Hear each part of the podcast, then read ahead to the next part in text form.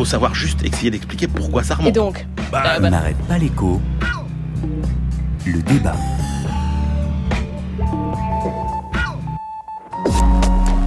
Je demande à être jugé sur deux engagements majeurs. François Hollande. La justice. 6 mai 2012. Et la jeunesse. 23 décembre 2015. Le constat est sans appel. De plus en plus de jeunes sont pauvres. Pour s'en apercevoir, il suffit de regarder le taux de pauvreté. Il est de 14% pour l'ensemble de la population. Ils sont 22,5% chez les 18-24 ans. La petite différence, c'est qu'on n'a plus la pêche, on a juste la hargne. La hargne de trouver un travail. Ça, oui. Si n'y pas de la colère, ce serait surtout de la haine. Les conséquences du décrochage scolaire Najat Vallaud-Belkacem sont terribles. Ministre de l'Éducation. À la fois sur un plan individuel et sur un plan collectif. 1er décembre 2015. Et en réalité, la lutte contre le décrochage scolaire est aussi une lutte contre la pauvreté. Et selon un sondage Ipsos Secours Populaire sorti hier, 7 septembre 2016, 83% des sondés redoutent que leurs enfants connaissent un jour la pauvreté. Effectivement, euh, quand on voit la succession des générations, on se rend compte que la génération jeune aujourd'hui. François Langlais, France 2. Elle a des conditions d'entrée sur le marché du travail dans la vie. Aussi pour acheter une maison beaucoup plus difficile que celle de ses prédécesseurs. J'ai voulu aussi François Hollande que les emplois d'avenir 2015 puissent justement être une réponse et que pour les nouveaux emplois, nous fassions aussi un effort. Et d'abord, les jeunes chômeurs, c'est la Cour des comptes qui le dit d'ailleurs. Yves Tréhard, Le Figaro. Dans un rapport publié hier, le verdict est implacable. 6 octobre 2016. Tous les contrats aidés par l'État, créés par Hollande, n'ont servi à rien. D'après les sages, si l'on prend les jeunes ayant bénéficié d'un accompagnement de Pôle emploi, seul 1 sur 10 s'est effectivement parvenu à trouver par la suite un vrai travail durable. Un chiffre pour de chômage. Patrick Caner, ministre de la Ville. Le chômage des jeunes aujourd'hui 7 septembre 2016. est retombé au niveau de 2012. C'est encore très largement insuffisant, mais nous progressons. Je suis le président de la jeunesse de France. La France aime-t-elle assez ses jeunes? Emmanuel Le Chypre, je me tourne vers vous. On va parler euh, de chacun de ces sujets chômage, pauvreté, école, accès au monde du travail, tout ça. Est-ce que la France aime assez ses jeunes? Bah, en tout cas, elle les fait souffrir, euh, ces jeunes, parce que euh, c'est vrai que ce sont quand même les grands perdants des évolutions économiques des 30 dernières années. Alors on verra peut-être euh, si ce sont des victimes, c'est-à-dire qu'en gros, est-ce que euh, la dégradation de leur niveau de vie, euh, de leur qualité de vie est liée au fait qu'on a quelque part un petit peu organisé une politique économique qui leur est très défavorable?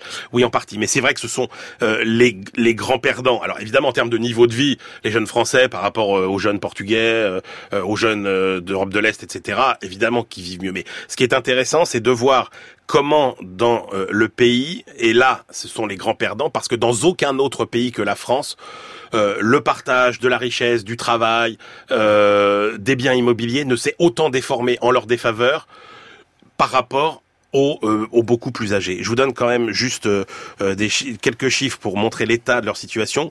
ils sont 23% à vivre sous le seuil de pauvreté.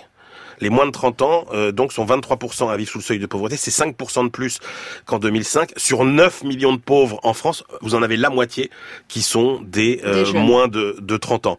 Euh, si vous regardez par rapport aux plus de 60 ans, leur niveau de vie a perdu près de 20% au cours des euh, dernières années. Dans aucun autre pays, encore une fois, dans aucun autre grand pays, vous n'avez cette déformation en leur détriment. Et puis je passe sur les difficultés d'accès euh, à l'emploi. Le premier euh, CDI, c'est aujourd'hui à 28 ans, c'était 22 ans en 98. 80% des entrées sur le marché du travail se font par le biais des CDI, de l'intérim, etc. Des CDD, Des CDD, pardon. Les difficultés de logement, je n'y reviens pas, mais vous voyez qu'on a vraiment une jeunesse française aujourd'hui qui est qui est euh, qui est en souffrance. Et on verra que ce qui est dramatique c'est que surtout dans un pays comme la France où toute votre vie se joue à ce moment-là. C'est-à-dire qu'en fait, toute votre trajectoire de vie en France, elle est tracée dès le départ. La France est le pays qui interdit l'échec. Et une des raisons pour lesquelles les, France sont aussi, les, jeunes sont aussi maltraités en France, c'est que si vous échouez jeune en France, vous avez vraiment raté votre vie plus que dans n'importe quel autre pays. Mais on y reviendra. Marc Chevalier, ça c'est le tableau d'Emmanuel de Chypre. Est-ce que vous êtes d'accord? Est-ce que la France maltraite ces jeunes particulièrement?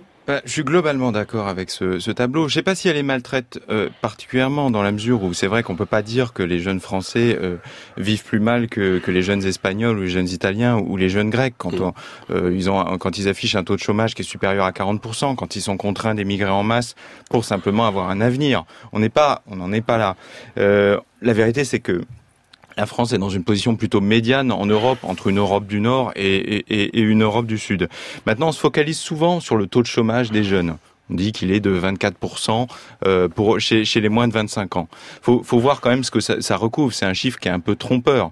C'est un, ça concerne les, les, les, jeunes qui sont effectivement sur le marché du travail. C'est bien qu'on précise. Or, il y en ah a. c'est très, très, bien. très bien parce, parce que, ça, c'est le chiffre qu'on voilà. va entendre pendant le tous nombre les mois de fois où on entend oui. que 24, 25%, un quart des jeunes français euh, sont au chômage, c'est insupportable. Marc, expliquez. Alors qu'il y a que 37% d'actifs en fait mmh. dans cette classe d'âge. Donc, si on veut calculer vraiment le taux de chômage de de, de, de ces jeunes, euh, il faut euh, il faut exclure tous ceux qui font des études. Voilà, exclure tous ceux qui Eh font oui. des études. Donc, on est plutôt autour de 9%. Ouais.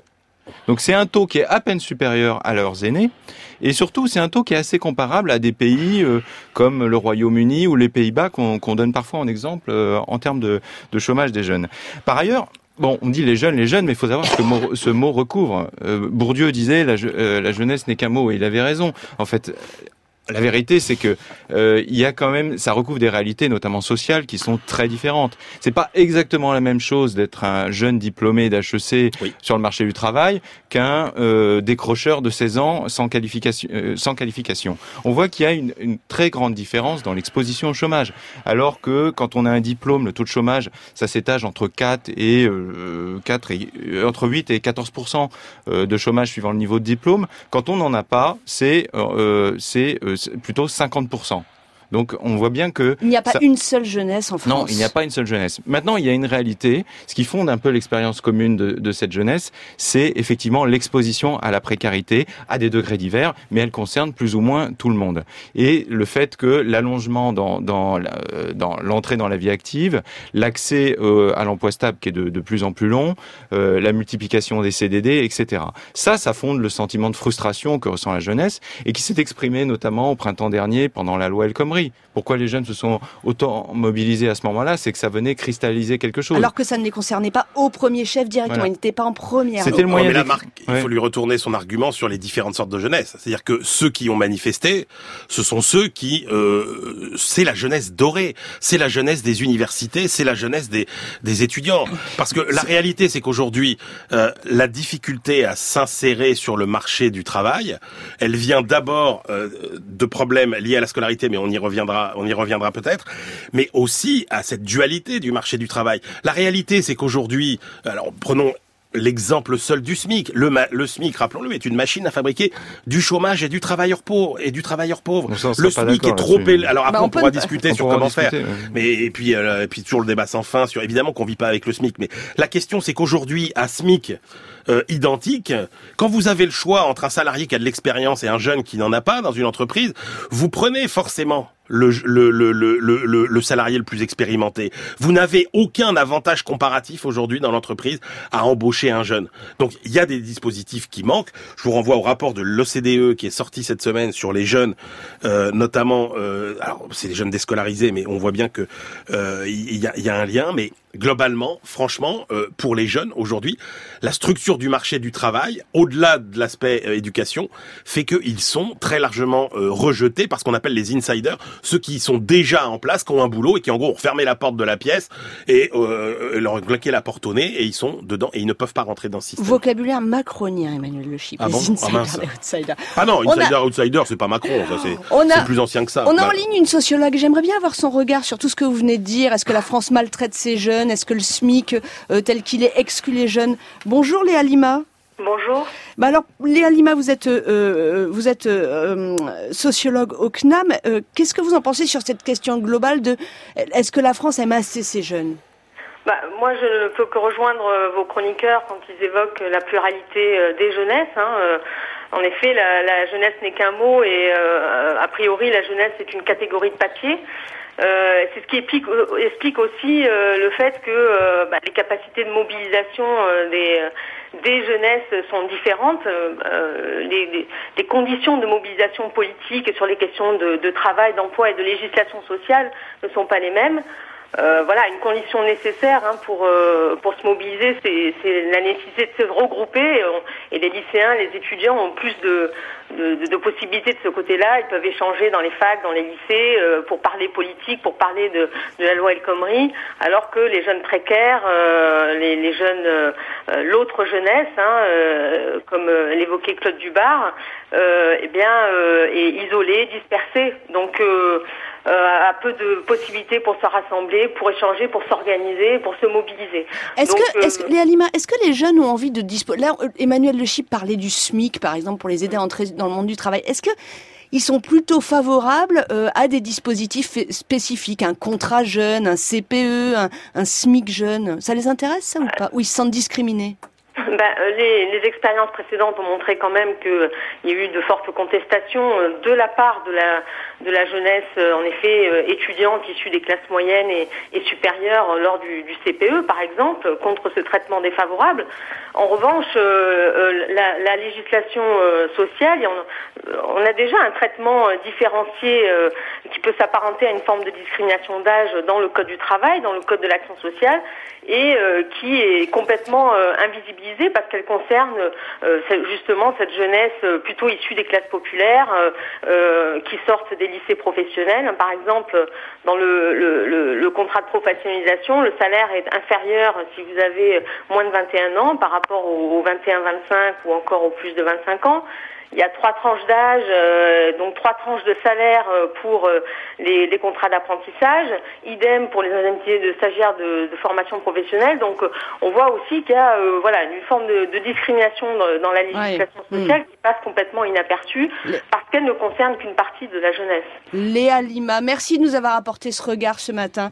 je reviens avec Marc Chevalier, Emmanuel Le Chypre sur l'accès. Vous disiez l'accès des jeunes au monde de l'emploi. Emmanuel, on avait l'impression que vous étiez pour des dispositifs spécifiques? Non, bah, on voit que ça marche pas, les dispositifs spécifiques. On a eu le rapport des cours, de la Cour des comptes cette semaine qui conclut que, grosso modo, comme toute la politique sociale en France, il y a trop de dispositifs, trop compliqués, trop inefficaces et trop coûteux. Voilà. Et après, moi, ce qui m'inquiète, c'est ce que dit l'OCDE sur les jeunes déscolarisés, justement. C'est que pour ceux qui sont victimes à la fois euh, d'un échec dans le système scolaire et qui ne sont jamais récupérés et qui ne peuvent pas rentrer sur le marché du travail parce que euh, ils ne sont pas compétitifs par rapport au prix ou au coût où ils peuvent être embauchés, pour eux c'est un effet euh, totalement, c'est un effet de ciseau totalement euh, redoutable. Et ça là-dessus, il faut des politiques de long terme. La formation c'est une clé évidemment. Et, et là, et là pour le coup, pour le CDE montre que sur le coup des, des, des 16% de jeunes déscolarisés qui sont sans emploi et sans formation, Là, il y a une vraie spécificité française. Ils sont deux fois plus nombreux qu'en Allemagne. Marc Chevalier. Ouais, euh, la Cour des comptes est très sévère sur les dispositifs. Euh, bon, a, raison en partie. C'est vrai qu'il y, a beaucoup trop, c'est il y a beaucoup trop d'acteurs, etc. Il y a quand même euh, un certain nombre de dispositifs qui fonctionnent bien, qui sont plutôt récents, qui ont été mis en place par le gouvernement, comme la garantie jeune, hein, qui est une offre, enfin qui permet un accompagnement des jeunes par une mission locale avec une aide de 460 euros par mois pendant un an. Ça a plutôt des bons résultats. La bonne nouvelle de, de la loi El Khomri, il y en avait une dedans, c'était sa généralisation. 200 000 jeunes qui devrait être accompagné en 2017. Les emplois d'avenir, la Cour des comptes est sévère aussi. À mon avis, ça demande, euh, ça mérite un peu la, suspicion puisque les retours qu'on avait étaient plutôt bons. Ça permettait aux jeunes de, de, de, décrocher des contrats longs à temps plein avec un volet formation. Donc pour vous, il y a eu des choses de fait. Oui, il y a eu des jours, mais, il y a juste une chose. Il faut pas être naïf.